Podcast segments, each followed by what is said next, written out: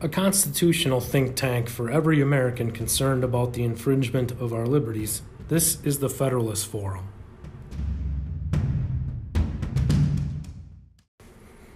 Good afternoon and welcome to the Federalist Forum.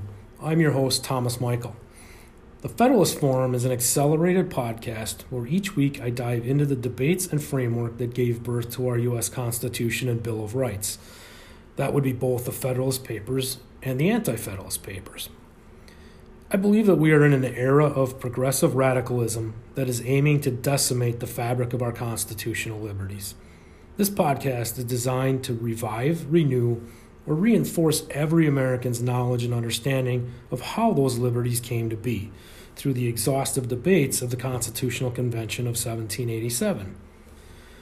For this inaugural episode of the Federalist Forum, I want to offer a brief explanation of what the Federalist Papers and Anti Federalist Papers are, how they became our U.S. Constitution and Bill of Rights, and why they are still so important today.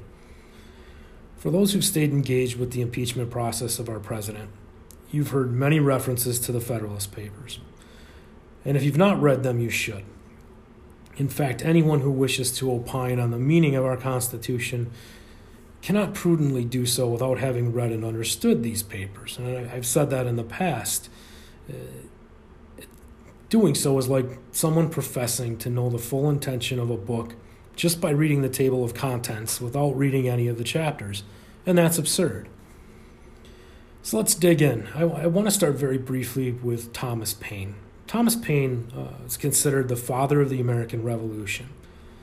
He penned the famous pamphlet Common Sense in 1776, um, among many writings that Thomas Paine uh, offered. Uh, Common Sense quickly spread throughout the colonies as a motivational pamphlet to revolt against the British and seek independence. This pamphlet is an amazing read and should be required reading in our schools. Uh, if it's not, still, it was when I, uh, even in middle school, I remember reading it it is just as important to understand as the Federalist Papers, as philosophies contained within Thomas Paine's pamphlets would spark the greater debates that would become the Federalist Papers.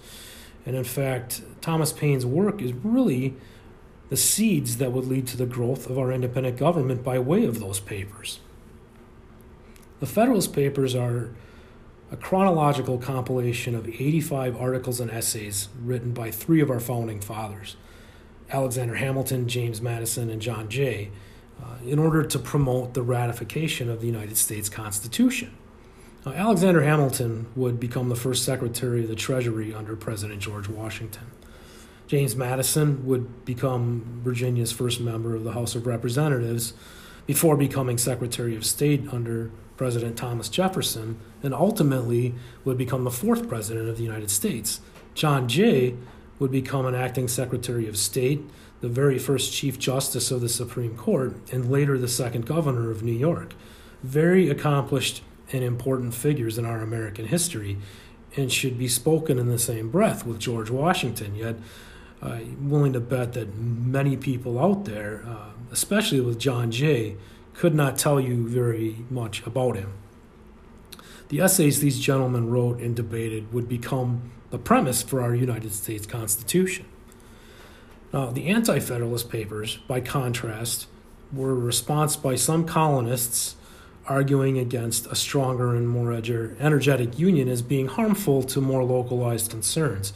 The debates of these papers would result in the Bill of Rights and our first 10 amendments. And this collection of papers argued strongly against the potential reach of a centralized federal union and how that may restrict the rights of people of different ideals uh, in areas of the country that were more remote or otherwise removed from the contentious and complex governing of America's first large cities. In today's terms, the Federalists would be considered those in favor of more federal governing across the states, um, like today's Democrats, uh, while the Anti Federalists would be those who advocate for more individual states to take responsibility of the governance of their states, uh, much like today's Republicans. But keep in mind, back at the time these papers were written, those parties didn't exist. This was one really political movement to create our independence and establish a framework that would work for our country and, more importantly, that was sustainable. So, why is this all important? It's simple. There is so much contentious debate among Americans as to the interpretation of our U.S. Constitution and what our founders meant or intended by things contained within it. But so many of these often heated arguments could be mitigated by a simple elementary knowledge of the documents I've mentioned today. The answers to what our founders intended does not need to be presumed or guessed, and it certainly should not be weaponized by partisan politics. Their intentions are clearly outlined in the Federalist Papers and in their counter, the Anti Federalist Papers. Now, I want to end this first episode of the Federalist Forum with the constitutional premises that I mentioned today. As this should hopefully serve as a baseline perspective as I begin to dive into these documents in future episodes of the Federalist Forum. I believe in order to understand the detail of what's in these papers, it's important to first understand how these papers came to be and what their intent was.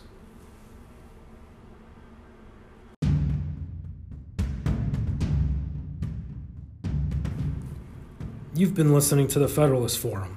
Thank you for your listenership and your patriotism as we fight together to preserve the founding principles of our constitutional republic. Until next time, sapientia est potentia. Wisdom is power.